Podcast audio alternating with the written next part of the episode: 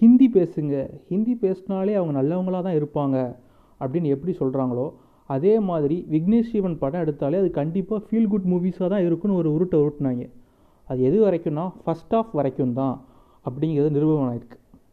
சரி இவங்க தான் ஹிந்தி பேசுகிறவங்க ஆரம்பிக்க மேலே கொஞ்சம் அப்படி இப்படி ஆரம்பித்தாலும் கடைசி உன் கார்டு மேலே இருக்க பதினாறு நம்பர் குடு அப்படின்னு ஆரம்பிப்பாங்கல்ல. அதே மாதிரி விக்னேஷ் சிவன் செகண்ட் ஹாஃபுக்கு மேலே தன்னோட வேலையை காட்டியிருக்கிறார். நீங்கள் கேட்டுட்ருக்குது பாட் காசம் பை அஸ்வர் இன்றைக்கி நம்ம பார்க்க போகிற படம் வந்து காத்து வாக்கில் ரெண்டு காதல். ப்ராங்க்லாம் பண்ணல. உண்மையாகவே இந்த படத்தோட ரிவ்யூவை ஒரு வழியாக போட்டாம்ப்பா அப்படிங்கிற மாதிரி தான் இருக்குது ஏன்னா இது வந்து நான் ரொம்ப முன்னாடியே போட வேண்டிய ரிவ்யூ அந்த ரம்ஜான் ஹரிபரினால் என்னால் போட முடியல. ஸோ ஃபைனலி காத்து வாக்கில் ரெண்டு காதலோட ரிவ்யூ வந்துருச்சு. சரி படத்தோட கதை என்ன அப்படின்னா அதாவது ஆர்சிபி டீமோட மறு உருவமாக இருக்கிற விஜய் சேதுபதி. அதாவது அவருக்கு அன்லக்கியான ஒரு ஆள். அதாவது அவர் மழை பெஞ்சிட்டு இருந்தாலே இவர் போய் நின்னா மழை பெய்யாது அப்படிங்கிற மாதிரி ஒரு ஆள். சிஎஸ்கே விளாடுற விளாட்டுக்கு ஆர்சிபி ட்ரால்லாம் தேவைதானா கோபி? ஐயோ மைன் வயசு நினச்சி சத்தமாக பேசிட்டேன். ஸோ அந்த மாதிரி ஒரு அன்லக்கியான ஒரு ஆள் தான் நம்ம விஜய் சேதுபதி. ஸோ வந்து அவரோட வாழ்க்கையில் ரெண்டு அழகான பெண்கள் வந்து வராங்க. ஒரு தேவதைகளாக வராங்க. அவங்கள வந்து லக்கி சாமாக அவர் வந்து கருதுறாரு. ஸோ அதுக்கப்புறம் அந்த ரெண்டு பெண்களை வந்து காதலித்து கல்யாணம் பண்ணாரா? ரெண்டு பேர்த்தையுமே பண்ணாரா? இல்லை ஒருத்தரை தான் பண்ணாரா? இல்லை ஒருத்தரை கழட்டி விட்டாரா? இல்லை அவங்க ரெண்டு பேரும் இவங்களை கழட்டி விட்டாங்களா? அப்படிங்கிற விடை தான் செகண்ட் ஆஃப் அப்படின்னு சொல்லலாம். அதாவது படம் இருபத்தெட்டாந்தேதி ரிலீஸ் ஆச்சுருங்க ஏப்ரல் இருபத்தெட்டு. ஏக போக மிக்சட் ரிவ்யூஸ் படத்தை கழுவி ஊற்றுறதுன்ட்டு கிட்டத்தட்ட நிறைய ரிவ்யூஸ் எழுதி போச்சு அடித்து துவச்சிட்டாங்க இந்த படத்தை. ஸோ படம் நல்லா இல்லைன்னு தெரிஞ்சும் பார்க்குற மொதல் கிரிக்கெட் நானாக தாண்டா இருப்பேன். அப்படிங்கிற மாதிரி தான் எனக்கு தோணுச்சு. பட் என்ன பண்ணுறது கிச்சானாலே இழிச்ச வாயன் தானே? அப்படிங்கிற மாதிரி இருந்தாலும் பட் படம் நம்ம பார்த்து நம்ம எப்படி இருக்குன்னு சொன்னால் தான் நமக்கு திருப்தியாக இருக்கும். அந்த வகையில் படம் பார்க்குறதுக்காக போகிறேன் சரியான மழை அடித்து ஊற்றிருச்சு சரி வண்டி பரட்ட நம்ம தம்பி வந்து நிப்பாட்டிட்டான். பெட்ரோல் இல்லை அவனுக்கு தீனி போட்டால் தானே போகும். வழக்கம் போல் நின்றுச்சு கரெக்டாக தேட்டர் வாசலில் நின்றுட்டான் ஸோ அதனால் ஒரு பிரச்சனை இல்லை. அதுக்கப்புறம் எப்படி ஆதி படத்தில் நம்ம தலைவர் எப்படி ஹெல்மெட்டோடு நடந்து போவாரோ அதே மாதிரி மலையில் வேறு வழி இல்லாமல் ஹெல்மெட்டோட டிக்கெட் வாங்க கவுண்டருக்குள்ளே போனால் அங்கே டிக்கெட் கவுண்ட்ரு அதுக்கு மேலே மலை வெள்ளத்தில் மூழ்கிட்டு இருக்கு. எனக்கு அப்போ தான் எனக்கு ஒன்று தோணுச்சு. அதாவது மற்ற சென்னை கோயம்புத்தூர் மற்ற சிட்டிஸ்லலாம் நம்ம ஆன்லைனில் டிக்கெட் புக் பண்ணால் அதை அப்படியே அந்த டிக்கெட் கிழிச்சு கொடுக்கறட்டே அப்படியே காட்டினோம்னா அவர் அப்படியே உள்ளே விட்டுருவார். ஆனால் எங்கள் ஊரில் அப்படி கிடையாது. நீ என்ன தான் ஆன்லைனில் புக் பண்ணாலும் திருப்பி போய் புக்கிங்கில் க்யூவில் நின்று நீ திருப்பி டிக்கெட் வாங்கணும். ஸோ அதெல்லாம் பார்க்கல அந்த வெள்ளத்தில் அந்த லேப்டாப் அடிச்சுட்டு அப்படியே தண்ணியாக செதறும் போது எனக்கு அப்படி ஒரு இன்பமாக இருக்குது ஐயா அப்படின்னு இருந்துச்சு. அதுக்கப்புறம் அவன்கிட்ட ஒரு வழியாக டிக்கெட்டை வாங்கிட்டு உள்ளே போய் உக்காந்தா படத்துலையும் மழை பெய்யுது. ஸோ படத்தில் எப்படி விஜய் சேதுபதி வந்து வந்து நின்னா மழை நின்றுமோ அதே மாதிரி நான் படம் பார்க்க வந்த தேட்டர்லேயும் வந்து நின்றுருந்தாருன்னா மழை நின்றுருக்குமோ அப்படிங்கிற ஒரு டவுட் எனக்கும் அப்படி இருந்துச்சு. சரி படம் வந்து இந்த மாதிரி ஒரு ஃபீல் குட்டாக ஆரம்பிக்குது. அதாவது சமந்தாக்கு ஒரு சீன் வச்சா நயன்தாராக்கு ஒரு சீன் வைக்கிறாங்க. அதாவது சமந்தாவோட தொடையை மட்டுமே ஒரு தொண்ணூறு நிமிஷம் காட்டி இருக்கிற எல்லாத்தையும் ஆர்கசம் அடைய வச்சிடுறாங்க. படம் ஸ்டார்டிங்லேயே.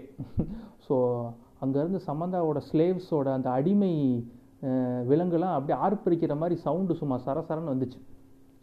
இதுக்கெல்லாம் காரணம் வந்து நம்ம ஸ்ரீகர் பிரசாத் தான். எடிட்டிங்கில் சும்மா மனுஷன் ஃபஸ்ட் ஹாஃபில் பிரித்து விளாண்டுருக்காரு. ஒரு சீன் சமந்தாக்கு ஒரு சீன் நயன்தாராக்கு. என்ன தான் நயன்தாரா வந்து பார்க்க நல்லா அழகாக இருந்தாலும் சூப்பராக இருந்தாலும் நம்ம சமந்தாவை பார்க்கல சமந்தா கிட்ட மட்டும்தான் நம்ம கண்ணு போகுது. இந்த ஃப்ரெண்ட்ஸ் படத்தில் எப்படி நம்ம விஜய் வந்து செகண்ட் ஹீரோயினை பார்த்துட்டு அப்படியே தேவையானி பார்ப்பாரோ? அதே மாதிரி நமக்கு வந்து சமந்தா பக்கம் தான் கண் இருக்குது. அங்கங்கே விஜய் சேதுபதி கேமியோ பெர்ஃபார்மன்ஸ் பண்ண மாதிரி நமக்கு தோணுது. ஆனால் படம் ஃபுல்லாக இருக்கிறாரு. பட் நம்ம ஃபோக்கஸ் ஃபுல்லாக சமந்தா தான் அப்படிங்கிற மாதிரி தான் எனக்கு தோணுச்சு. ஸோ வந்து சமந்தா வர்ற சீனு விஜய் சேதுபதி அந்த ரெண்டு பேர் காம்பினேஷனில் வர சீன் எல்லாமே ரொம்ப சூப்பராக எழுதியிருந்தாங்க. நயன்தாரா விஜய் சேதுபதி காம்பினேஷன் சீனும் நல்லா இருந்துச்சு. ஒரே ஒரு சீனை தவிர ஃபஸ்ட் ஹாஃபில் என்ன சீன்னா ஒரு காரில் ரவுண்ட் அடிப்பார் விஜய் சேதுபதி நம்ம நயன்தாரா வச்சுட்டு. ஸோ வந்து காரில் ரவுண்ட் அடிக்க சொன்ன நயன்தாரா தான் லூஸா இல்லை விஜய் சேதுபதி லூஸா இல்லை அந்த கதையை எழுதின விஜய் சாரி நம்ம விக்னேஷ் சிவன் தான் லூஸா இல்லை படம் பார்க்குற நம்ம தான் லூஸான்னு எனக்கு செம்ம டவுட் ஆயிடுச்சு அந்த ஒரு சீனை தவிர ஃபஸ்ட் ஆஃப் வந்து உண்மையிலே ரொம்ப சூப்பராக ஒரு ஃபீல் குட்டான ஒரு மூவியாக தான் இருந்துச்சு. பிரச்சனை என்னென்னா செகண்ட் ஆஃப் அதாவது விக்னேஷ் சிவனே அவரோட லிரிக்ஸில் ஒன்று எழுதியிருப்பார். வாழ்க்கை அலைஞ்சு திரிஞ்சு ஆரம்பித்த இடத்த தேடி வந்து நிற்குண்டா அப்படிங்கிற மாதிரி செகண்ட் ஆஃபு அங்கங்கே சுற்றி கடைசி அந்த இடத்துலே வந்து நிற்கிது யாரை செலக்ட் பண்ண போகிறாரு டீயா காஃபியா ரஜினியா கமலா அப்படிங்கிற மாதிரி ஒரு டயலாக்லாம் வருது. இதெல்லாம் பார்க்கல என்னங்கடா நீங்கள் எடுத்து வச்சுருக்கீங்க? கடைசி அதாவது படத்தில் செகண்ட் ஹாஃப்க்கு அப்புறம் கிளைமேக்ஸ் அதாவது டூ டு டூ சாங் இருக்குல்ல அந்த சாங் வந்து ஓகே படம் முடிஞ்சு போல் அப்படின்னு சொல்லிட்டு ஹெல்மெட் எடுத்து நான் கிளம்ப ஆரம்பிச்சிட்டேன். சார் இன்னும் முடியல சார் அப்படிங்கிறாங்க. சரி அதுக்கப்புறம் இன்னொரு ஒரு கிளைமேக்ஸ் வருது. அதுக்கப்புறம் டோரு கிட்டே போயிட்டேன். சார் இன்னும் படம் முடியல சார் அப்படிங்கிறாங்க. அதுக்கப்புறம் இன்னொரு ஒரு கிளைமேக்ஸ் வருது. சரி டோரை சாத்திட்டு அதுக்கப்புறம் பார்க்கிங் போனால் இல்லை சார் இன்னும் படம் முடியல. உள்ளே போங்க சார். உள்ளே போய் படத்தை பாருங்க சார் அப்படிங்கிறாங்க. அதாவது ஒரு டேரக்டரோட திறமை அப்படின்னா செகண்ட் ஹாஃபுக்கு மேலே சீட் எஜ் ஆடியன்ஸை நுனிக்கே வர வைக்கிறதான் ஒரு டேரக்டரோட திறமையாக இருக்கும். பட் ஆனால் விக்னேஷ் சிவன் செகண்ட் ஹாஃபுக்கு அப்புறமா ஒவ்வொரு சீன்லையும் ஆடியன்ஸ் வந்து இந்த டோர் எஜ் த்ரில்லர் இப்போ விடுவாங்களா அப்போ விடுவாங்களான்னு விடுவாங்களான்ட்டு ஆடியன்ஸை வந்து ஒரு பதவிக்கே வைக்கிறார் விக்னேஷ் சிவன். ஒவ்வொரு கிளைமேக்ஸ் அதாவது ஒரு படத்தில் வந்து நாலு டிராஃப்ட் அஞ்சு டிராஃப்ட் எழுதுவாங்க. அல்டர்னேட்டிவ் கிளைமேக்ஸ் ஒரு நாலஞ்சு கிளைமேக்ஸ் வச்சுருப்பாங்க. ஒன்று வந்து விஜய் சேதுபதி வந்து சேர்ற மாதிரி இல்லை ஒருத்தரை கல்யாணம் பண்ணுற மாதிரி இல்லை ஒருத்தரை கழட்டி விடுற மாதிரி அப்படின்ட்டு. ஸோ அஞ்சு கிளைமேக்ஸுமே சூப்பராக இருக்கேன்னு அவரே அவரே நம்ப வச்சுக்கிட்டு ஸோ அதையே படம் ஃபுல்லாக செகண்ட் ஹாஃபில் ஃபுல்லாக இம்ப்ளிமெண்ட் பண்ணியிருக்காரு எனக்கு தெரிஞ்சு ஃபஸ்ட் ஹாஃப் மட்டும்தான் ஸ்ரீகர் பிரசாத் வந்து எடிட்டிங் பண்ணியிருப்பாருன்னு நினைக்கிறேன். அது போக செகண்ட் ஹாஃப் சார் கொஞ்சம் தலுங்க சார் எல்லா சீனும் நானே எடுத்துக்கிறேன். ஸோ நானே எடிட் பண்ணிக்கிறேன்ட்டு விக்னேஷ் சிவன் அவரோட கைவண்ணத்தை காட்டியிருக்காரு. சரி இப்படி இப்படி படத்தை எடுத்து வச்சா அப்படி இப்படி நம்ம அனிருத் போட்டு கொடுப்பாருன்ட்டு வழக்கம் போல் அனிருத் தலையிலே மொத்த இதையும் கட்டிட்டாங்கன்னு தான் சொல்லணும். இதுக்கு முன்னாடி வன அந்த படங்களும் சரி இப்பையும் சரி. எல்லாத்தையும் மேலே இருக்கிறவன் பார்த்துக்குவான்ப்பா. எல்லாத்தையும் அனிருத் பார்த்துக்குவாங்கப்பா அப்படின்னு சொல்லிட்டு அதாவது ஒரு படத்தில் சொல்லுவாங்க படம் எல்லாமே சொதப்பிடுச்சுன்னா ஹீரோ அதை தன்னோட ஷோல்டரில் படத்தை தாங்கி கொண்டு போயிருக்கான்னு சொல்லுவாங்க. பட் அனிருத் தான் கிட்டத்தட்ட தமிழ் சினிமாவே தன்னோட தோளில் தாங்கி கொண்டு வந்துட்டுருக்காரு அப்படின்னு சொன்னால் மிகையாகாது ஸோ படத்தோட ப்ளஸ்லாம் பார்த்திங்கன்னா அனிருத் அதுக்கப்புறம் எஸ்ஆர் கதிரோட ஒளிப்பதிவு சும்மா வேறு லெவலில் இருக்குது ஸோ அங்கங்கே விக்னேஷ் சிவனோட கொஞ்சம் காமிக்கல் டைலாக்ஸ்லாம் நல்லா ஒர்க் அவுட் ஆயிருந்துச்சு சில இடங்களில். தென் பாட்டு எழுதுறதே முழு ஃபுல் டைம் வச்சுருக்கலாம். எதுக்கு தேவையில்லாமல் கதையெல்லாம் எழுதுறீங்க சார் அப்படின்னு நம்மளை அப்படியே விஜய் நம்ம விக்னேஷ் கேட்டுடலாம் போல் இருக்குது ஸோ பாட்டு எல்லாமே ரொம்ப செமையாக இருந்துச்சு. பட் பாட்டு எழுதின அந்த எஃபர்ட்டை கொஞ்சம் செகண்ட் ஹாஃபில் கொஞ்சம் காட்டியிருந்தாருன்னா இன்னமும் படம் நல்லா வந்திருக்குமோ அப்படிங்கிறது என்னோட தாழ்மையான கருத்து. ஸோ இதெல்லாம் தாண்டி படத்தில் மாறலாம் என்னடா இருக்குது அப்படின்னா ஒரு பையன் ரெண்டு பொண்ணை காதலிக்கிறான். இது எந்த அளவுக்கு எப்படி அப்படின்னு தெரில அப்படின்னா ஒரு பையன் ரெண்டு பொண்ணை காதலிச்சான் அப்படின்னா அது யூ சர்டிஃபிகேட் கொடுத்துருவாங்க. இதுவே ஒரு பொண்ணு ரெண்டு பையனை காதலிச்சா அப்படின்னா அந்த யூ அப்படியே அடிச்சுட்டு ஏ சர்டிஃபிகேட் கொடுத்துருவாங்க. யோசிச்சு பாருங்களேன்.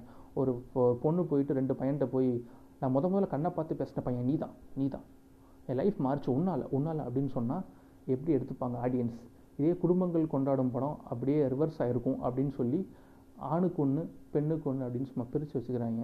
ஸோ ஆம்பளை பண்ணாலும் பொம்பளை பண்ணாலும் ஒரே டயத்தில் ஒருத்தர் ஏமாற்றி இன்னொருத்தவங்களை கல்யாணம் பண்ணுறது லவ் பண்ணுறது தப்பு தான் யார் பண்ணாலும் தப்பு தான் ஸோ இந்த மாதிரி மாரல் எத்திக்ஸ்லாம் இருந்தால் ஏன் இந்த மாதிரி படம்லாம் எடுக்க போகிறாங்க அப்படின்னு நம்ம கேட்கலாம்.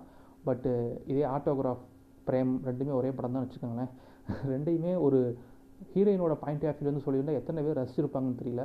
ஸ்கூலில் ஒரு பையனை ஒரு பொண்ணு லவ் பண்ணுச்சு. காலேஜில் ஒரு பையனை லவ் பண்ணுச்சு. வேலைக்கு போகையில் ஒரு ஒரு பையனை லவ் பண்ணுச்சு. அப்படின்னு ஒவ்வொரு ஸ்டேஜ் ஆஃப் லவ்வை ஒரு பொண்ணு ஃபேஸ் பண்ணியிருந்தால் அந்த கதையை எடுத்தால் எப்படி இருக்கும் அப்படின்னு தமிழ் சினிமாவில் பார்த்தா நினச்சி கூட பார்க்க முடியல. ஸோ அந்த மாதிரி தான் இருக்குது ஸோ பொம்பளைனா ஒருத்தனை தான் கடைசி வரைக்கும் கல்யாணம் பண்ணி அவனையே லவ் பண்ணிகிட்டே இருக்கணும் அப்படிங்கிற மாதிரி தான் இருக்குது பட்டு தப்பி தவறி ஒரு பொண்ணு வந்து ரேப் பண்ணப்பட்ட அப்படின்னா அவனையே கல்யாணம் பண்ணிக்கணும். அதான உலக நீதி அப்படிங்கிற படங்களும் வந்துட்டு தான் இருக்குது ஸோ இதுக்கு நடுவில் இந்த மாதிரி படங்களும் வந்துட்டு தான் இருக்குது இதுக்கு போக நம்ம விக்னேஸ்வரன் வந்து ஒரு இன்டர்வியூ வேறு கொடுத்துருந்தார் பரத்வாஜ் ரங்கன்ட்ட. அதாவது சார் சம்சானா ட்ரையாங்கிள் ஷேப்பில் தான் இருக்கணுமா? ஏன் இட்லி ஷேப்பில் இருக்கக்கூடாதா? இட்லினா ஏன் ரவுண்டாக தான் இருக்கணுமா? ட்ரையாங்கிள் ஷேப்பில் ஒரு இட்லி இருந்தால் எப்படி இருக்கும்? அதை போட்டு பார்த்தா தான் தெரியும்னு சொன்னார். ஸோ அட்லிக்கு எப்படி ஏழு ராகம் தான் ஏழு ஸ்வரம் தான் அப்படிங்கிற மாதிரி நம்ம விக்னேஷ் சிவனுக்கு இட்லி சமோசா எடுத்துருக்கலாம். சார் நீங்கள் இட்லியை போடுங்க சம்சாவை போடுங்க. ஆனால் இட்லியை இட்லி மாதிரி டேஸ்ட்டில் கொடுங்க. சம்சாவை சம்சா டேஸ்ட்டில் கொடுங்க. ரெண்டையும் போட்டு குழப்பி அடிச்சிங்கன்னா அது எந்த மாதிரி வரும்னு தெரியாது. அடுத்து ஏகே சிக்ஸ்டி டூ வேறு வர இருக்குது ஏகே ஃபேன்ஸ் ஆமையன்ஸ் உங்களுக்கு பிரியாணி நீங்கள் எக்ஸ்பெக்ட் பண்ணுறீங்க ஆனால் நம்ம விக்னேஷ் சிவன் வந்து இப்போ ரீசண்டாக சிக்கன் சவர்மாவை கொடுத்து எல்லாத்தையும் வாய் அடைக்க போகிறதுக்கு ரொம்ப வாழ்த்துக்கள் கூறி விடைபெறுகிறேன். நன்றி வணக்கம் tata bye bye see you